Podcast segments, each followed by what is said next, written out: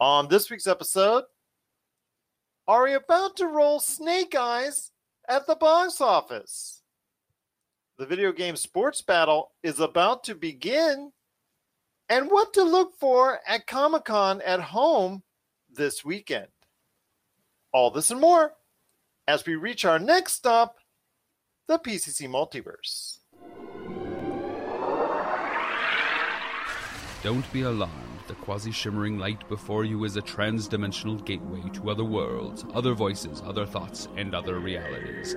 Up feels like down, and down feels like the number seven on a Wednesday morning. Don't worry, that quivering, blood boiling sensation under your eyebrows is all a part of the charm. Welcome to the PCC Multiverse. And we're back with another episode of the PCC Multiverse. This is Gerald Glassford from Pop Culture Cosmos, Game Source, Inside Sports Fantasy Football, and the Lakers Fast Break. We truly appreciate everyone out there listening to all of our shows. And if you can, please give us a five star review on Apple Podcasts. Plus, if you can like, share, subscribe, follow, or do anything that you can to support us right here at the Pop Culture Cosmos, it is sincerely appreciated. But it wouldn't be a Pop Culture Cosmos or a PCC multiverse without my good friend. It's our own Kastle PCC of the Twitter and Instagram. You got to catch what he's doing today at Kastle PCC with a K on Twitter and Instagram. It's our own M. Night Shyamalan. It is Marcus de la Garza. And Marcus, great to have you back on the program once again. Great to be back, Gerald. Always a big thank you to the Pop Culture Cosmos family for having me back. But I think we got some really fun things to talk about today, especially one of my favorite topics. And I, will wait for us to get there. But Ted Lasso season two coming around the corner, folks. I just finished my rewatch of season one this weekend, and I'm ready to go. I, I'm just roaring. I'm looking forward to the great Roy Kent and that whole storyline. And I might even tweet my episode on Friday when it comes out. We'll see what happens, but it is Ted Lasso coming out this weekend. We'll talk more about that here in a couple minutes. We'll also be talking about He Man and Netflix. Not just about He Man Revelations, that's also coming this weekend to Netflix, but also Netflix recently reported some numbers and some interesting news compounding on something that we reported on last week in regards to their future in gaming. So we'll talk about that coming up on the show as well. Plus, are you ready for a little football? As far as soccer in the US, but football around the world, video game style. There's a heavy battle every year between FIFA and PES, Pro Evolution Soccer, but it's a little bit different this year, and it will be going forward. And we'll talk about that battle for this year coming up later on the program. Plus, also as well, we're rolling some snake eyes here in Vegas, and maybe Marcus is as well in Florida because Snake Eyes is also heading to the theaters this weekend. It's had a lot of presence out there promotional wise. We'll see how it fares against Black Widow. We'll see how it fares against LeBron James and Space Jam. And also, is it time for us to get old? We'll also talk about the old movie from M. Night Shyamalan. We'll talk about if there's a twist or if there's a twist in the twist. So we'll talk about if there's a twist and if that's a twist in and of itself coming up on the program as well. Plus, Comic Con at home is coming to your home this weekend. We'll talk about what things to look forward to this weekend at Comic Con at home. But first, my friend, it is your choice. And I know you what you wanted to choose to talk about first. And that is Ted Lasso season two, the award winning already. It's already won a lot of stuff that's going around, and obviously it's been garnering some great praise, and a lot of people are enjoying it already. Season one has just overwhelmed a lot of people. It's become, I believe, Apple's best showing on their new Apple Plus platform. But Emmy nominations left and right for Ted Lasso. It's just been an incredible ride for you. I, I guess I'm one of the few that really didn't get as much out of it as a lot of other people. But again, I'm happy for everyone that did. And I'm going to be on the wrong side this time because of the heaping praise and popularity that it has, seeing how popular it's become all around the world. So, your thoughts on Ted Lasso season two? You already hinted to everybody about your plans this weekend for it, but your hopes on the involvement of characters within the confines of Ted Lasso season two. Yeah, I'm really looking forward to uh, the storylines that we continue on and the development of those characters. You know, Jason Sudeikis in the last episode of the first season, spoiler alert, reveals that he himself is running from whatever problems he's amassed in the states, and you know that his problem is his divorce, and and and so you come to find out that as much as the characters he's working with and, and dealing with on a daily basis are growing and, and uh, evolving themselves, he also is growing and, and evolving. So, you know, that for me, I'm, I'm really looking forward to see what season two brings. Ted Lasso himself, Jason Sudeikis' character. And then you also have Brendan Hunt, who plays Coach Beard in the show. And, you know, towards the end of the season, and I during the rewatch, I really noticed this. It's, it's like we further developed Beard finally in the last two or three episodes and gave him his own personality. So I'm really looking forward to seeing what we do with Beard and his potential for suitors. We see at the end of the first season that he's really in love with chess and playing chess with his potential suitors. So, you know, really looking forward to seeing what Beard does. He brings a lot of grounding effect for Ted at times. That's definitely something that's needed. You know, as, as much as we all enjoy the endless ferocity that is Ted Lasso's optimism, it at times is unbearing. And so, you know, Coach Beard's there to kind of put him in his place at times. So, you know, as much as I do enjoy Ted for all the endless optimism, there are times where you kind of need to make sure the storyline stays in place, and you do so by checking somebody's energy there. So, and then last but not least, looking forward to the, just the, the players themselves. You know, our family uh, took a, a liking to Dani Rojas, the character.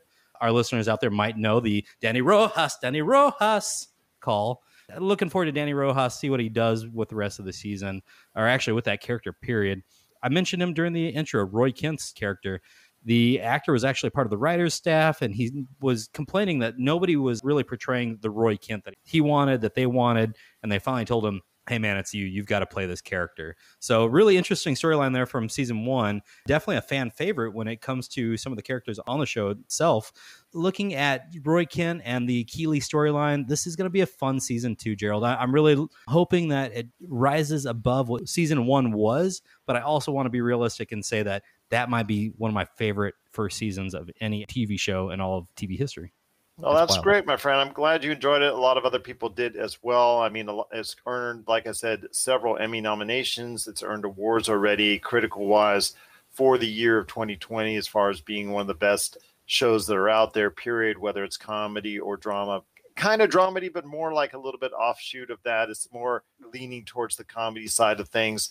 People really have to go ahead and take it with a grain of salt. But there's a lot of people out there enjoying it I think a lot of people out there are talking about you know their anticipation for season two. It has become far and away Apple Plus's premiere show, premiere series, and it wasn't starting off that way. I remember the morning show with Jennifer Aniston and Steve Carell. That show really got a lot of people supposedly interested in it, but it didn't continue. The quality of the show was okay at best. A lot of people just really didn't get into it as much as what they're seeing. But Ted Lasso, I don't want to say it saved Apple Plus, but it's helped garner a spotlight on Apple Plus that may have not been there because I know you and I have criticized Apple Plus in the past in regards to its lack of content that they yep. were producing.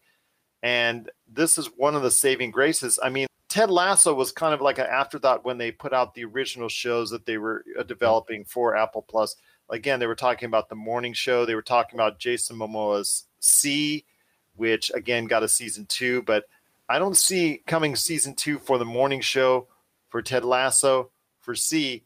I don't see when you put all those head to head to head the same kind of enthusiasm. Ted Lasso just really is just far and away the show that people want to see on Apple Plus. Yeah, it really is. We recently finished Mythic Quest season two on Apple Plus. That's another one that was kind of put on the back burner, and now people have kind of. It, it's not reached the grand uh, acclaim right. that Ted Lasso has, but it's still a sneaky good hit, I think, for Apple Plus.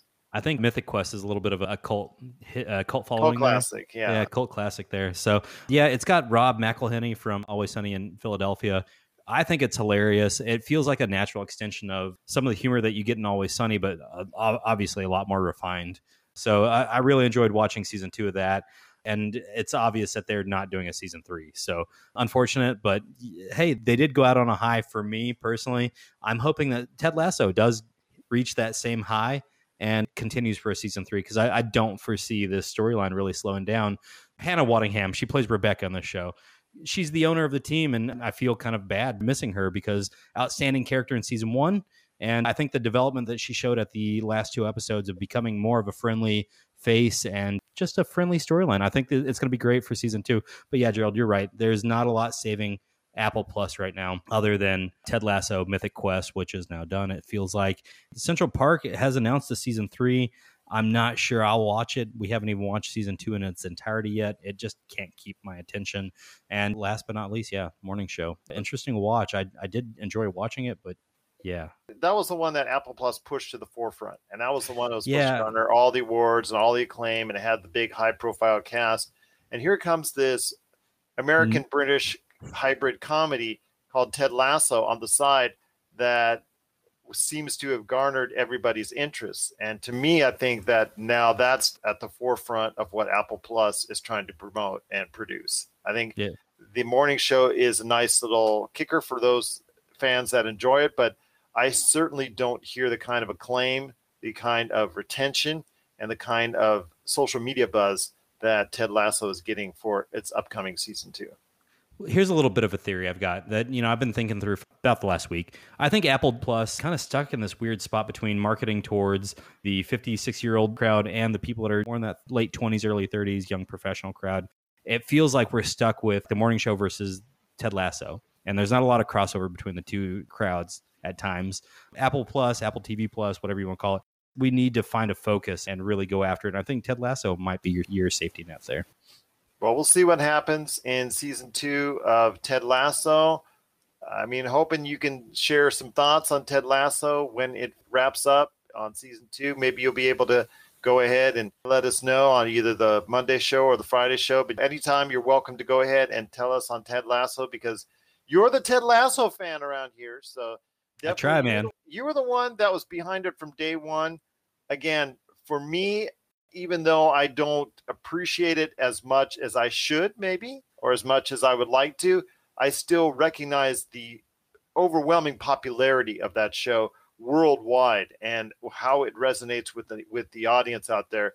And anyone who, like me, initially passed it off and like, eh, has to now realize that you know what, overwhelmingly they are right and you are wrong. So uh, to me, right now, it's like I said, it's I understand it's a matter of taste, but you know, when there's so much of a critical praise for it, when so, there's so much of an audience praise for it, right. Yeah, I gotta say I'm wrong, man. I'll say it when I when I need to, man. Uh, right now, and I think I am wrong. Wrong. Lasso. No, I think you're right. You hit the nail on the head there. It comes down to taste, and it's not your taste of dramedy or comedy, whatever you want. Like we want to bill it as as the days go by, but I know a lot of people it didn't resonate with, so don't feel alone out there if you don't. Well, there's a lot of people that it did resonate with, and I know that Apple Plus is putting a lot of money in the marketing finally for Ted Lasso. It snuck up on a lot of people as a premier hit for that streaming channel. So I'm looking forward to hearing your thoughts on Ted Lasso season two, if you can go ahead and provide it at any given point in time. I'm there but, for it. But what are your thoughts out there on Ted Lasso season two? We would love to hear your thoughts on the future of this character and the whole series. And if you think it is the premier show right now on Apple TV Plus, please let us know your thoughts. Pop Culture Cosmos at yahoo.com. Hey, this is Chad from Ghost Toasters, and you're listening to Pop Culture Cosmos Podcast. Dig on America. Hey guys, this is Jason Dutch with Dig on America podcast, and I'm here with Big Hops. And I'm also here with Mikey Famine. Dig on America here, we explore how American history, policies, and sometimes even our pop culture created the social and political issues facing Americans today. You can check out our website, digonamerica.com. We're on every single audio podcast app there is out there, Pandora, Spotify, etc. Subscribe on YouTube. You can check us out on Twitch, twitch.tv forward slash DOA podcast. Hopefully you'll listen to the show, guys. Dig on America. Well, my friend, there's so much more to talk about on today's program. He Man, He Man, He Man has returned with He Man Revelations, the Kevin Smith spectacle, the animated series that's now going to appear this weekend on Netflix. And we'll talk about Netflix in a second because they shared their numbers and some interesting little tidbits on that. But and I think I was on with you when I, when I talked about the trailer because you actually broke me down. Come on, Gerald, share your thoughts. Share your Yeah, thoughts. I did. I did. I did. Yeah. I remember when we were, you know, I was going to therapy right here on the show a couple weeks back, and you told me to get on the couch, and you were just like answering, you know, like you were the analyst, and you were just going, and you know, I want you to speak your mind. Speak your mind, Gerald. Speak your mind on I mean, the it- He-Man revelations. You, I think you might be the foremost authority when it comes to the He-Man stuff. You know, so like no, when you when you felt close. so I mean, I watched it back in the day, but I was already a teenager by that time. I mean, Rob McCallum, our good friend here at the show, award-winning director and guy that's going to be directing the upcoming documentary Faking Filmation, which touches on a lot of He-Man subjects. He's the true expert on it, but it's something that I am familiar with over the course of time. I did watch originally back in the day the horrible Dolph Lundgren live action film, which is now considered a campy classic. There's been several attempts to try and get He Man back to life.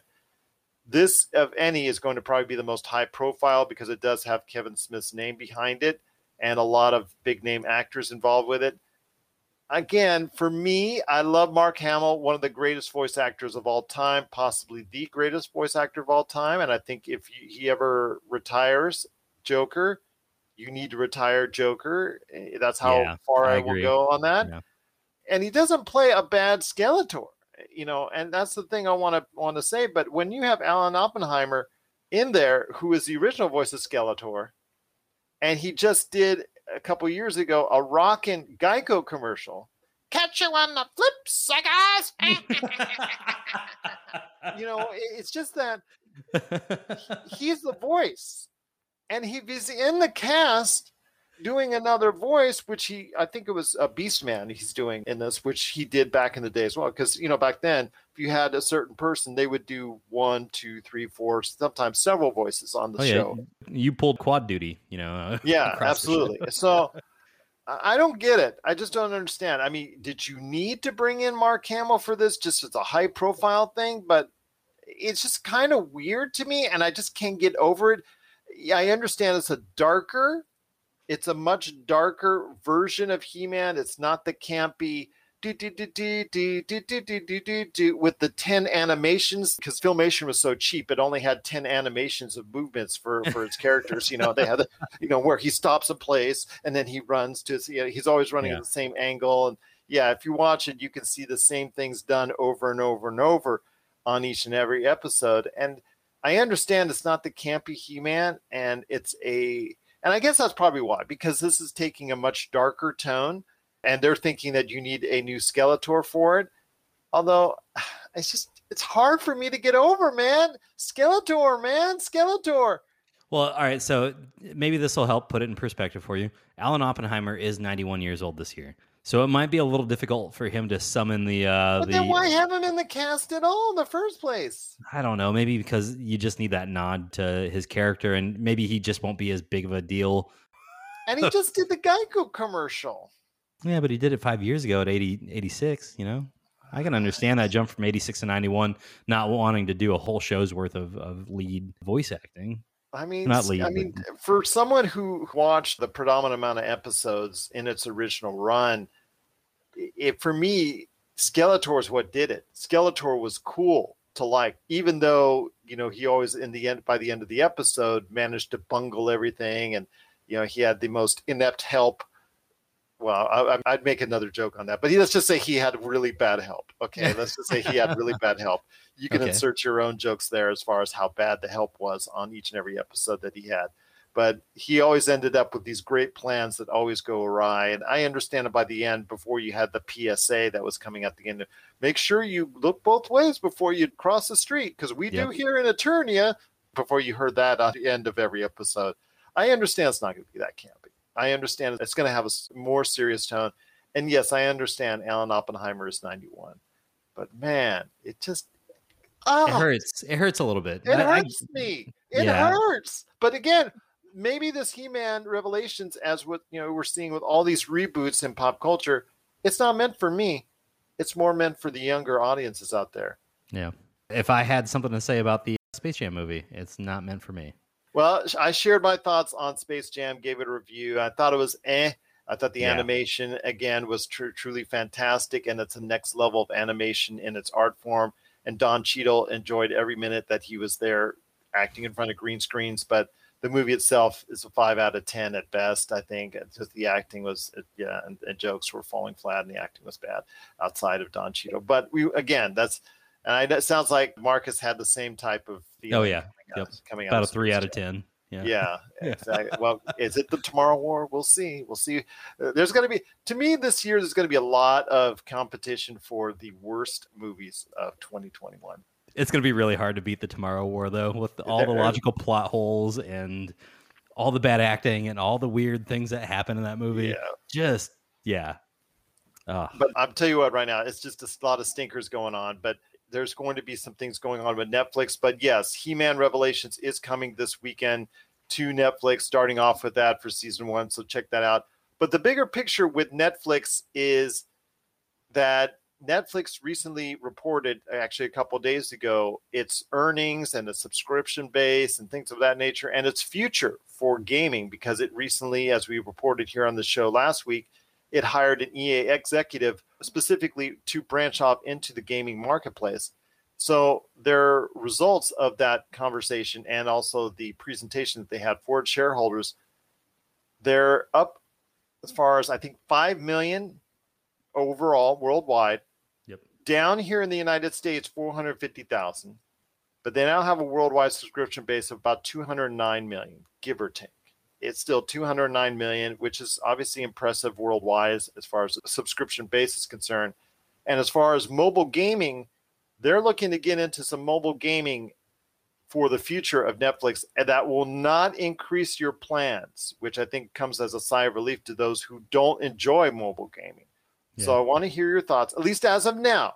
At least as of now. So, but you never know with Netflix; they could always sneak up the price later. But I want to hear your thoughts.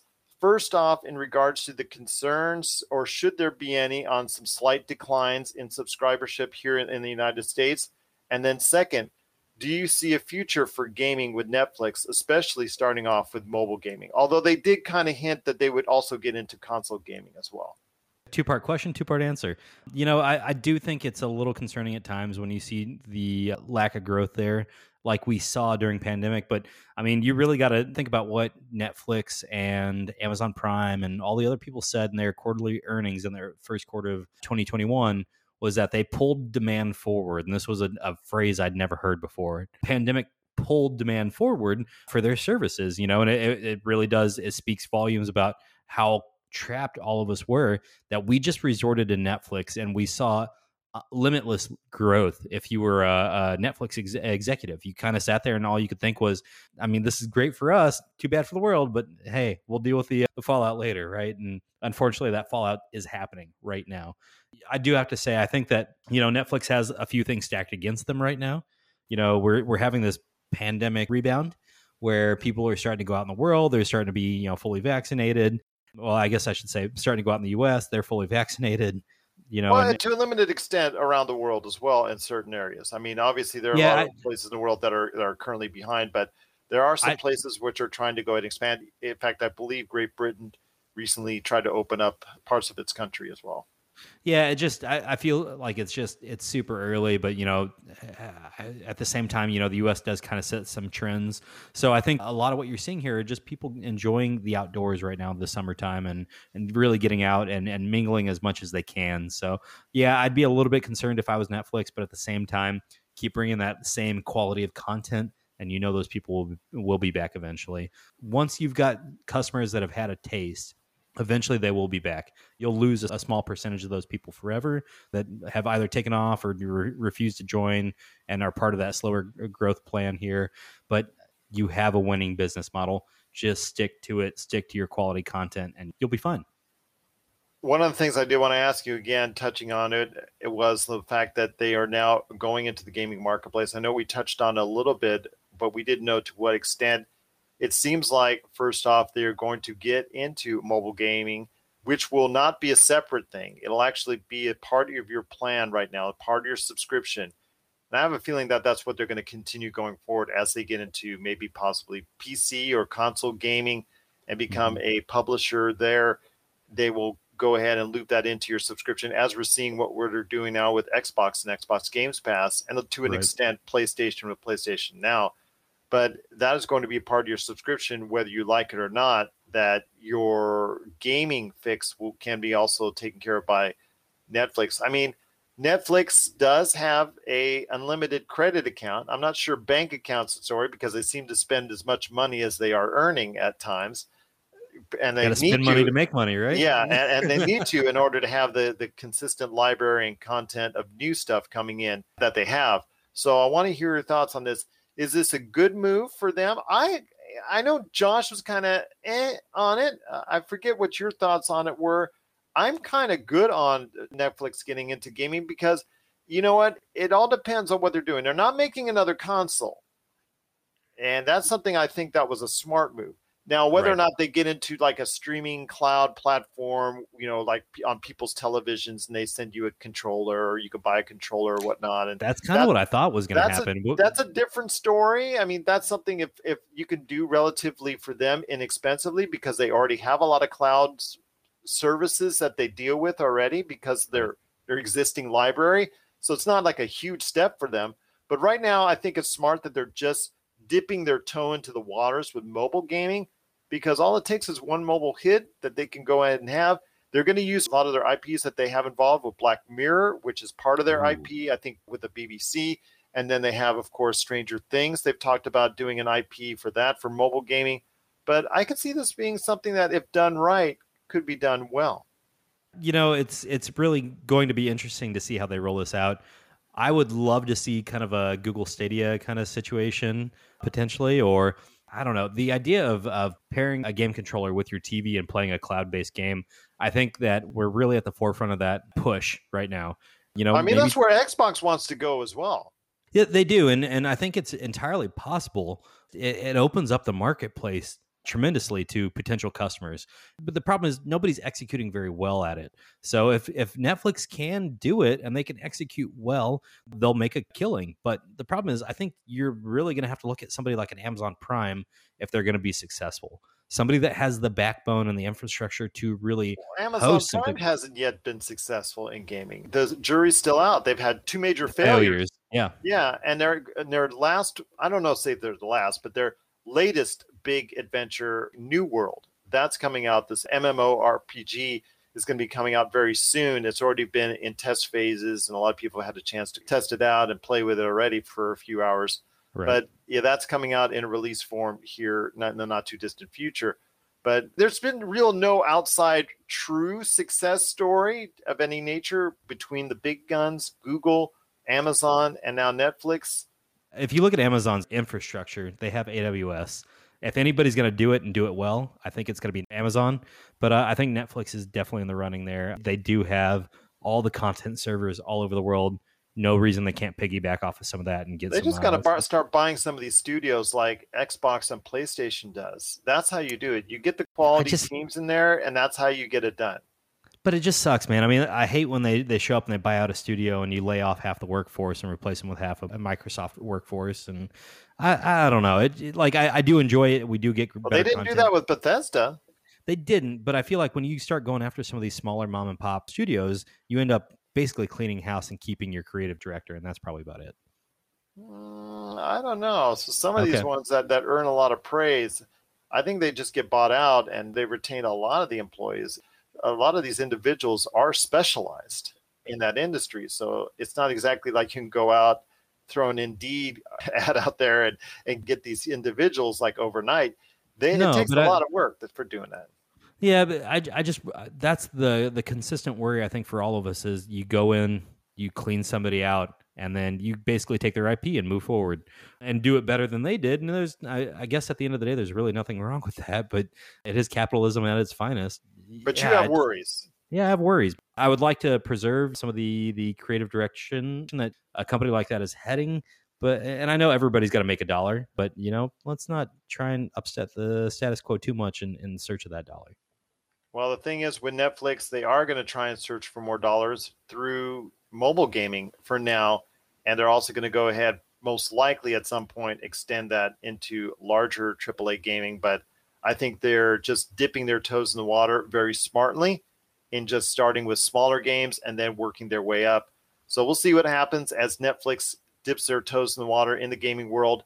And as of now, that they're not going to go ahead and increase your fees, your subscription monthly totals as of now. So we'll see what happens with that. But it is Netflix now 209 million subscribers worldwide and their future in mobile gaming. So we'll see what happens there. But are you hot on Netflix at this point in time with what's coming up in the future for them with He Man Revelations and their revelations of what their subscriber base is and their future in mobile gaming? Share us your thoughts, popculturecosmos at yahoo.com. Well, coming up next, Marcus and I are going to be covering a lot more, including Comic Con at home, plus also where we're going to talk about the impending football war for our friends out there around the world, aka soccer here in America. The video game wars will heat up there. Plus, are we getting old with Snake Eyes? We'll talk about that coming up on the back end of the show. This is the PCC Multiverse.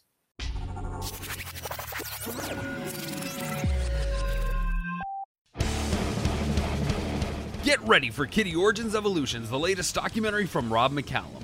Thrusted into heavy metal stardom as teenagers with their debut release, Kittie has thrashed and conquered the heavy metal world for the past 20 years. Kittie has defied industry norms, fought back against women in rock stereotypes, and inspired generations since they appeared. And now, for the first time, they've decided to share their untold story. Generously peppered with archival footage shot by the band, this film gives you an honest and brutal look at what it takes to survive in the music industry. Order the DVD, Blu ray, and live CD triple pack that features recordings from throughout their 20 year illustrious history from RobMcCallumFilms.com. RobMcCallumFilms.com, your place for awesome stories about awesome people and films worth watching.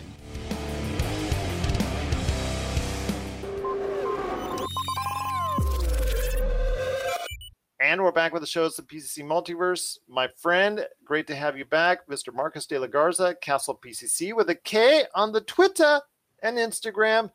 Wanted to ask you real quick in regards to an impending battle that we're going to be seeing because at the EA showcase this week, one of the things that they did really mention and enforce was the advancements that they're doing and the look and the feel of the new FIFA that's coming out here in the not too distant future. Talked about the play style and the benefits and the features of it. It's so funny on the week that they did that, I think a country in Europe announced its authorities had actually shut down a cryptocurrency ring with FIFA in regards to several thousand PlayStation 4s, um, crypto mining facility where they were just churning out, churning out, churning out stuff to go ahead and earn cards, and then they would sell out the cards on the black market for the FIFA. What? Yeah, so you want to check that out. That's a very interesting story. I think I posted earlier this week on Game Source on Facebook. So it was very interesting to see that the on the same week that they talked about the future of FIFA, the current reality of FIFA is also out there as well. So very interesting to see, and also hearing that PlayStation 4 is still alive and well in cryptocurrency making.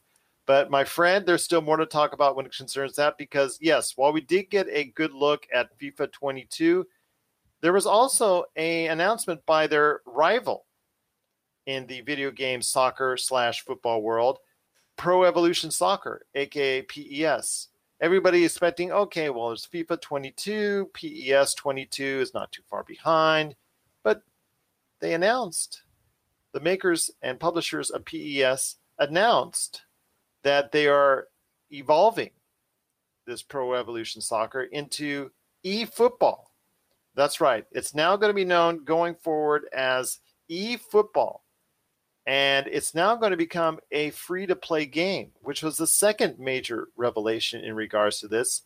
So, in its battle as a number two, which I will say right now, Marcus, PES has had the slightly better ratings overall as a video game series critically, but has never even come close to matching up numbers wise with what FIFA does because FIFA, with its name and just the way it's set up and the EA, licensing, EA, yeah, licensing and the EA backing. I mean, there's just no way PES could ever match up sales wise with it, even though critically a little bit better game, according to all the Metacritics each year. And I play both, and I, I find both to be very entertaining.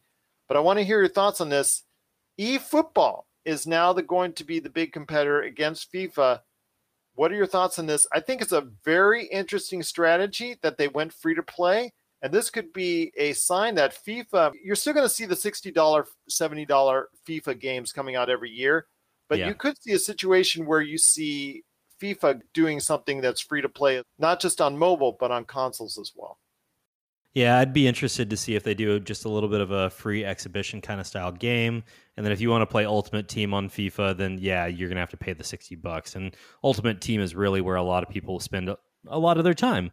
As I just told you on the story. Yeah, and I pulled that up by the way. 3800 PS4s in a Which country was it? I forgot. Ukraine, Ukraine. The Ukraine, yes. Ukrainian authorities, yeah, they did arrest a few people and, and captured that lab. It was for the Ultimate Team cards, is what they were trying to do. It was, yeah, and that's that's wild to me that you've got 3800 PS4s running just collecting Ultimate Team cards and looking for high value cards slash talent. Gerald, I think this is going to be a, a hard fought battle for PES slash E football, but I think it's a very interesting way it's a to great go. move. Yeah, Yeah. It, this is like you're swinging for the fences here. You're looking Yeah. for that great equalizer, and I think this free to play is going to be be it. I think you're going to run into some issues. Yes, number one, your graphics upgrade is going to be the biggest puller of new eyes and, and new players. They're jumping up into the Unreal 4 engine, and they had been operating on Konami's Fox engine, which was originally developed for Metal Gear Solid or that Metal Gear franchise. And dude, it's wild that we're just making this leap. And it's unfortunate though, because one of the still frames I'm looking at from the trailer for eFootball has a really, really, really bad, badly designed Neymar and a really badly designed Messi on, on the screenshot there. But regardless, I think this is a great move by them. Feels like what they're doing is just trying to get that footing in there and start chipping away at FIFA That's been their MO for for years. now. yeah. but um, but like you're we're we're really swinging for the fences here with the free to play, and it doesn't come without its own flaws, right? They've already announced that it's going to be a limited release in the fall, and then they'll start adding features as time goes on. So really looking forward to seeing what eFootball has to offer. But I'm a FIFA man. Uh, you know that's what that's what it is. You know, if Well, I'm hanging that's out, the thing because it's it's like asking, okay, you've been drinking Coke for a long time now. Now Oh, yeah. you're asked to drink RC, and RC may be to those people better tasting and whatnot, but you're asked to now drink this new version of RC that supposedly is going to compete with Coke, and it's just it's so hard to do because the name brand's out there. FIFA is the name brand that's out there, and that's what everybody knows. Yep. eFootball, now that it's changed its name from PES, now it's going to be even harder for them initially to get that kind of interest. But the free to play paywall, per se, yeah, at least to start off with, is going to be very interesting to see how much they allow free and how much you need to go ahead and spend money on. At what point do you really need to start spending money in this game? So that that's another thing with all these free to play games. That's that's how free to play games succeed is that it's enjoyable to play as a free to play game, yet there's going to be a time where you might need to spend some money as well. Well, and then I just want to point out eFootball has a really aggressive roadmap for their release of features. They've already confirmed cross generation play, you know, between the PS5 and the PS4, the Xbox Series X and S to the Xbox One. They're thinking by autumn that they're going to be able to do cross platform matches, you know, with uh, PS5 versus Steam versus Xbox Series S or X. So I think we've got quite the uh, the roadmap here for them. If they can actually get this done, they are the FIFA killer but I think it's probably a less than one percent shot that they actually get it all done and become. The Yeah, FIFA I don't think they'll ever, even with the free to play format, succeed past FIFA. I think even with the sixty or seventy dollar US dollar to free to play market, you know, that space as far as money you have to spend. I still think people are going to spend more likely the sixty to seventy dollars for FIFA just because the name factor. Although this is polished probably the game too. yeah, with, with Konami though, I think this is probably the best move that they can make. I mean, Yeah. I felt I felt that they were even with the the better critical rating overall over the past ten years. That I think that they were slowly dropping even more behind to what FIFA had to offer because they would just literally year after year FIFA would just come out with such a tremendous marketing campaign each and every time out around the world that it was just so hard for PES to compete. And now that they're eFootball on free to play, I think this is probably their smartest and best maneuver that they can make to try and stay afloat in this battle. soccer field in the pitch per se, the video game pitch in Yeah. this case. But what are your thoughts out there on the battle that's going to happen and take place later this year between now eFootball, formerly PES, that's coming out this autumn, and also, of course, FIFA, which is coming right around the corner as well from EA. Your thoughts on the formerly PES, now eFootball going free to play? Do you think that was a smart move by Konami, and do you think this is that's the right way to go, or are you really set in your ways and you're just going to play FIFA? You're going to try now, maybe eFootball. We want to hear your thoughts on this big, huge battle that's impending for the video game soccer slash football games that are coming up this year. Share us your thoughts. PopCultureCosmos at yahoo.com. Thanks for checking out the PCC, you know, the Pop Culture Cosmos. We'll be back in one moment. If you need your video game fix, be sure to check out Retro City Games. Located in Town Square on Las Vegas Boulevard or in Henderson, Nevada, Retro City Games has the cure for all your video game vices. Retro games and games for current consoles Nintendo, Sega, PlayStation, Xbox, and more. Retro City Games has all the staples from any library and some highly collectible offerings too. So pick up a few games today at Retro City Games in Town Square on Las Vegas Boulevard or in Henderson, Nevada. Retro City Games is your video game metropolis. Well, my friend, before we head on out and we talk about Comic Con at home, there's a, I don't want to say it's a major battle, but knowing is half the battle when it comes to Snake Eyes. Ooh, the G.I. Joe reference there. But oh, yes, Snake Eyes is heading to theaters with Henry Golding. And I'm going to say this we're going to start off with that before we get into M. Night Shyamalan's Old. Both those movies are going to be battling against Black Widow and, of course, Mr. LeBron James' Space Jam A New Legacy at the box office this weekend. But when it comes to Snake Eyes, Henry Golding, I'm really intrigued by it. They've had a great marketing campaign. The commercials have been all over the place. I know if this movie tanks to the box office, it's not going to be because of a marketing campaign because it's really promoted well. yeah. I think this is Henry Golding's statement. I don't know if he was ever offered or asked to go ahead and compete for the role of Shang-Chi and the Legend of the Ten Rings or in the lead role for Mortal Kombat. But I think this is his statement that maybe he should have been considered more strongly for either one or both of those roles. Yeah, I was actually really taken aback when I saw this trailer when we went to go see Black Widow, which, by the way, my thoughts, amazing. We didn't get a chance for me to jump on the Sunday show to help give some thoughts there, but I'm glad you wanna- enjoyed it. yeah, I, I mean, just outstanding movie. Let's just take a second to talk about Black Widow, you know, just because we're in Let's just take a second to talk. Let's Black just take a second. But yeah, I just want to say that, you know, uh, David Harbour, great acting. Um, obviously, Scarjo. Oh, you didn't like David Harbour? I, I really enjoyed over the, the top. It was over the A top. little but I- too little too much David Harbour in the movie. Okay. Well, I, I enjoyed maybe the comedic. Just, just yeah, I don't know. I just enjoyed his comedic, like little interjections at times. okay. But yeah, I, I enjoyed everything that they did with the storyline there. I thought the Um, movie was okay myself. I gave it a seven and a half out of ten. Yeah, and I do want to say, just you know, I think we set it up for the next round of Avengers. But regardless, I'm glad you enjoyed it. It sounded like you really enjoyed it. Yeah, I did, I did, I really did, and it was just a good time to be back at the theaters. But let's get back to Snake Eyes. Florence Pugh, how did you think she did? I thought she killed it. She was. Did you really? part of it. Yeah. just a little joke she had really brought life to the character and really brought life to the scene. So, uh, yeah, but I mean, Henry Golding though, dude, really setting the stage here for for saying, "Hey, I'm here. You guys forgot about me, but I'm going to make a great movie." Well, Now like I said, I don't. I don't know the inside if he was offered or asked to compete for those two roles because if I'm, I don't know. Again, uh, Doesn't we, matter. We don't know He- that for sure. Yeah, it doesn't matter. It- but it, it definitely feels like he's this is his statement, and It, it certainly seems like it. Yeah, and I mean, just seeing that that trailer during uh, the the Black Widow movie was also amazing. Little bit confusing at times though, because I did not expect to see that trailer. Shang Chi came after that. You know, I I, think it don't think that's by accident, my friend. yeah, it- man, just the stuff they were doing with the marketing on Black Widow before it, after it. I don't know, Gerald. I think that we're in a really good spot for the next round of Marvel movies, TV shows. We've been in a really good spot, but regardless, I keep walking away from Snake Eyes. I'm looking forward to watching this movie.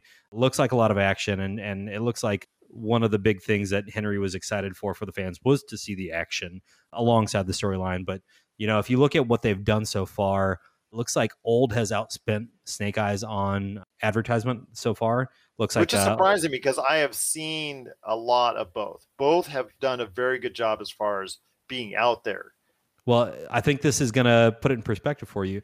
Eight and a half million dollars was spent on Old for 267.2 million impressions versus 3.08 million dollars spent on Snake Eyes for 60 million less impressions. Well, I, as 207.0. someone who's been following the NBA Finals, I have seen a ton of Snake Eye trailers. So for me, I have not been able to avoid it.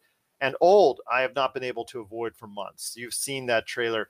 Oh, you were this morning. You were six years old. Yes, we know that. We Yeah. get that. We get the, we got the idea that you, you know once you go to that island, you're messed up. Your future is messed up. That's for sure. But uh, finishing off on Snake Eyes, I I really have hope for this. Again, with the GI Joe movies that came out in the middle part of the last decade, obviously with The Rock and whatnot, that was kind of a misfire, very corny.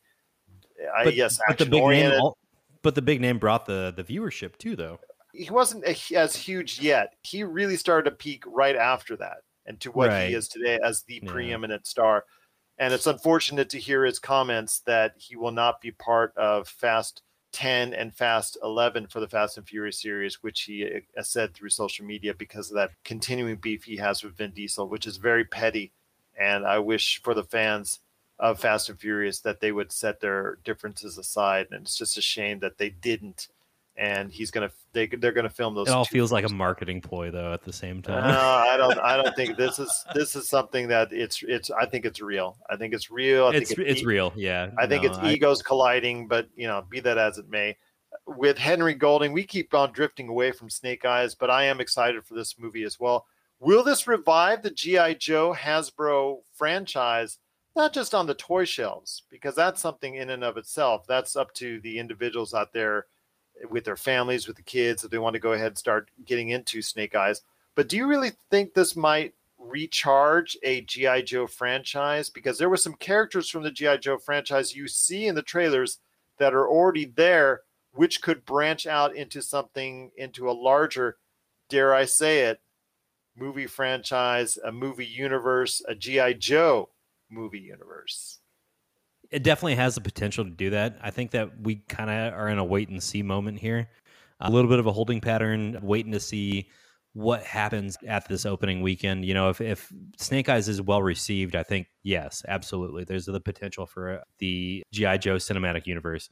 If it's not well received, though, goodbye. See ya. I think this might be the last run we have for another 10 years.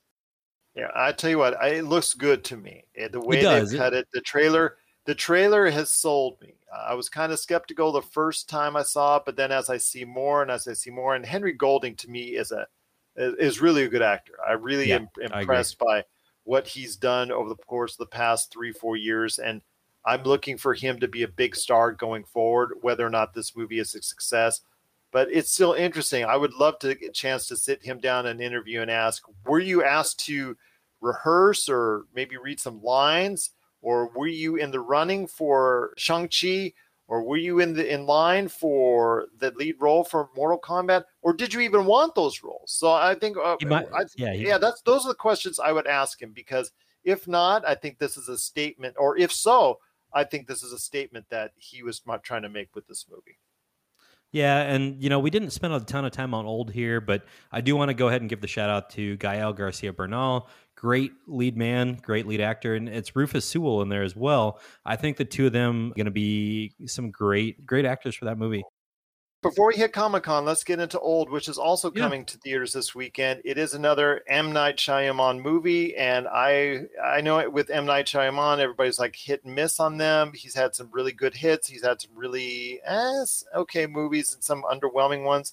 He always has a big twist in his movies for the past twenty years. This will be the first time in a long time in those twenty years, reportedly, that he will not have a twist in Old maybe they just get old. That's the idea, and that's the horror behind it. But with M Night Shyamalan, he always tries something creative. He always goes out there as a filmmaker. I wasn't thrilled the fact that he with Glass. I was kind of upset because it was setting itself to be this big cataclysmic ending between all three of the individuals involved as far as you know what we saw from from Glass and it was supposed to be this epic fight at the end that was going to take place. I thought it was going to be in this big building and all that. It was going to be this big spectacular thing. But then I found out since he funded the film, he did really wanted to save some costs, and he just did it right outside of the asylum that they were all trapped in, which kind of was a letdown. And Oh. instead of a big special effects battle, you got what you got. Yep. So it kind of left me with a bad taste in my mouth. But he's back again. This is a, to me a kind of creative outreach for him once again, where these families and these individuals, couples, and just this set of individuals that goes out into this hidden beach type deal, which kind of scared me when I was looking up hidden beaches the other day for Hawaii. And I was like, oh, maybe I won't travel there after I watch Old. But I want to hear your thoughts on Old before we head on out. Yeah, like I was just saying, you know, Gael Garcia Bernal, great actor. Same thing with Rufus Sewell. I think this is a really interesting storyline. You know, we've always seen, or maybe we've read things that are more at that accelerated aging. But uh, reportedly, thriller. there's no twist in this film. Is that a big twist in and of itself? Yeah, uh, I don't know how you explain a beach where you age and there's no twist here, but regardless, this is going to be a fun one to watch. I don't know if I would say that I'm going to run out there right away and go see it at the movie theater, you know, especially when you've got a box office war going between Snake Eyes and Old And know, I- Black Widow and, and Space Jam: A New Legacy. and Well, nothing else right now. Mm. F9, I think is uh everybody's waiting for that to, to hit streaming. Yeah, uh, yeah, I think at this point everybody is. But it's got its own battles to go through here. It's opening weekend at the box office and next weekend.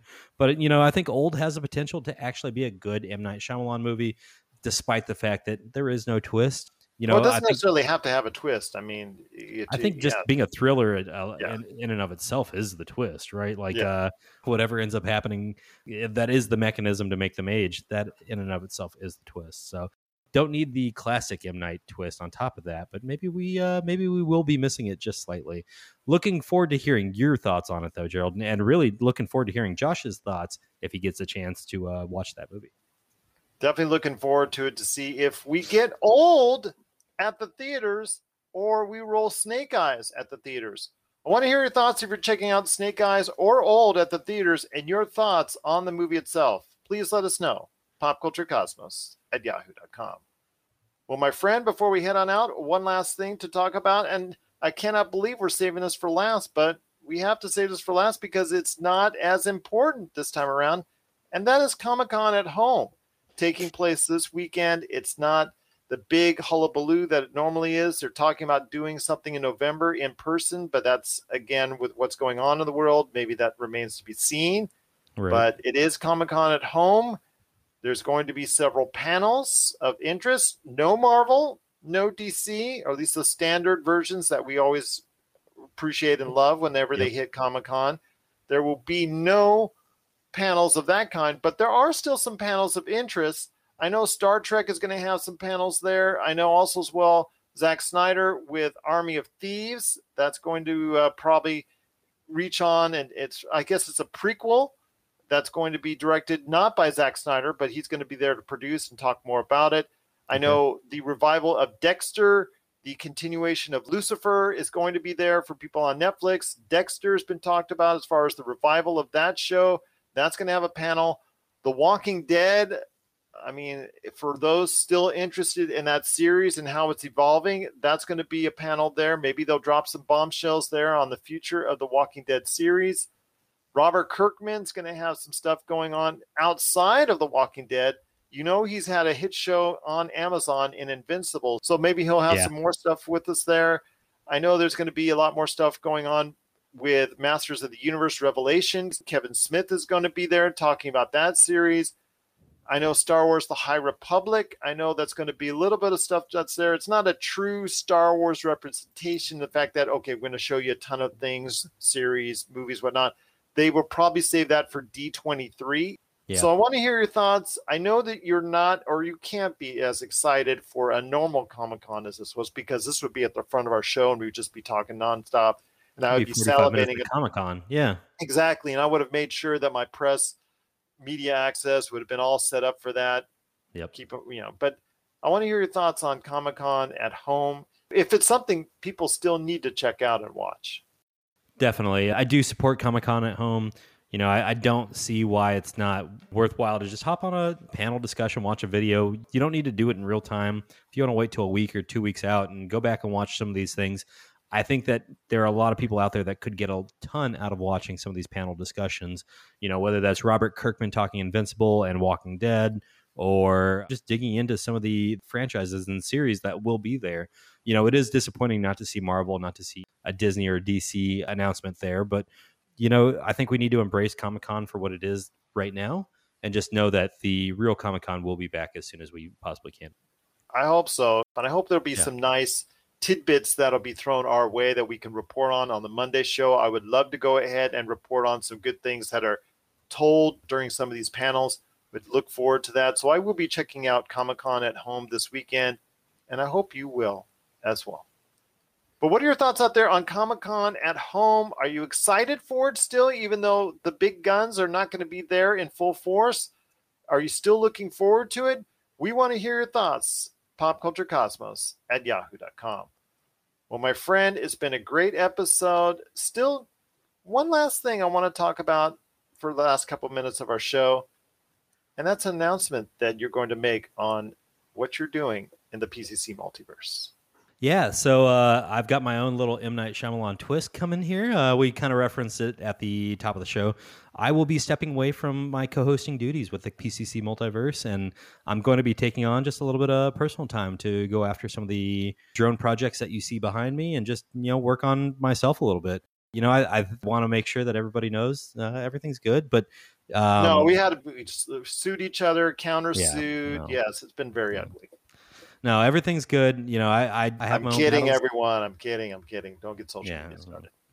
No, I, I, do have my own battles with anxiety, so I'm going to be stepping away to kind of focus on myself for a little bit and take care of my own self and and my own mental health. And then you know, you guys will see me back for you know just quick updates, whether that's Ted Lasso or NASCAR or what have you. I, will be around and I'll be giving some thoughts here and there. So you might see me uh, pop in on the on the Sunday show. You might see me pop in on the Friday show. But whoever is going to be filling my place, I wish them the best. And, you know, I'll be back to talk to whoever it is with you.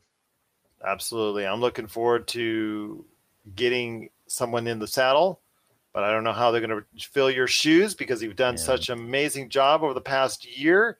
You've been stuck with it, me man. for a year, man.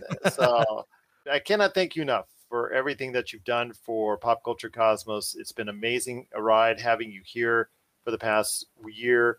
I know when Josh really busy with life and he could no longer do a Friday show, having you step in like you did was just truly amazing. I wish you and your wife all the best and continued success in your careers and what you're doing. The red carpet's always there for you, my friend. As I tell you, you know, you, you like you said, you're welcome to come back anytime. Talk about Ted Lasso, NASCAR, or if you want to come back on to do a show, you're more than welcome to do that as well you know, my last thing on the way out here is just I want to say thank you to you personally, Gerald. You've done a lot over the last year, year and a half, and I'm getting misty eyed, man. No, and I do want to say, you know, thank you to the PCC family. You know, that the fans and the other hosts included. None of this would be possible without you guys. So thank you very much. I know Josh also conveyed his sorrow in your leaving, and his words were, "Gerald, I should have done that on you first. I don't know what he meant by that, but. Um, Man, well, I'll have to discuss that with him maybe on Monday. But I will say this though, he was very, very sad to hear you go as well, and he wanted to thank you for everything that you've done as well for Pop Culture Cosmos. He wanted me to convey that to you, and I cannot tell you enough, man. It's been great having you aboard, and you're always welcome back to go ahead. Just like you know everything that's going on with the space race, you're always ready to go ahead and pop up and just blast off into the pop culture cosmos once again. Absolutely. Hey, but do you have like a couple billion dollars you can go ahead and before you do it first? We need some Safe Moon to take off in price, and then I might have a couple billion dollars. There you, you go. Yeah. What would you call it? Would you call yourself like instead of Blue Origin, like Green Origin or something, like for money, cash dollar? Kastles Cosmos. There you go, Kastle Cosmos, indeed. But if you want to go ahead, please give Kastle PCC with a K on Twitter and Instagram a big shout out. Continue to follow what he's doing. You know he's going to be very active on social media going forward. Yep. And he will be back on the show, stopping by for his thoughts on Ted Lasso, NASCAR, and anything he wants to drop in pop culture right here at the Pop Culture Cosmos. So for Marcus de la Garza, leaving me. He's leaving me. This is Gerald Glassford. It's another beautiful day in paradise right here in the PCC multiverse. We thank you for listening. And here's hoping you have yourself a great day.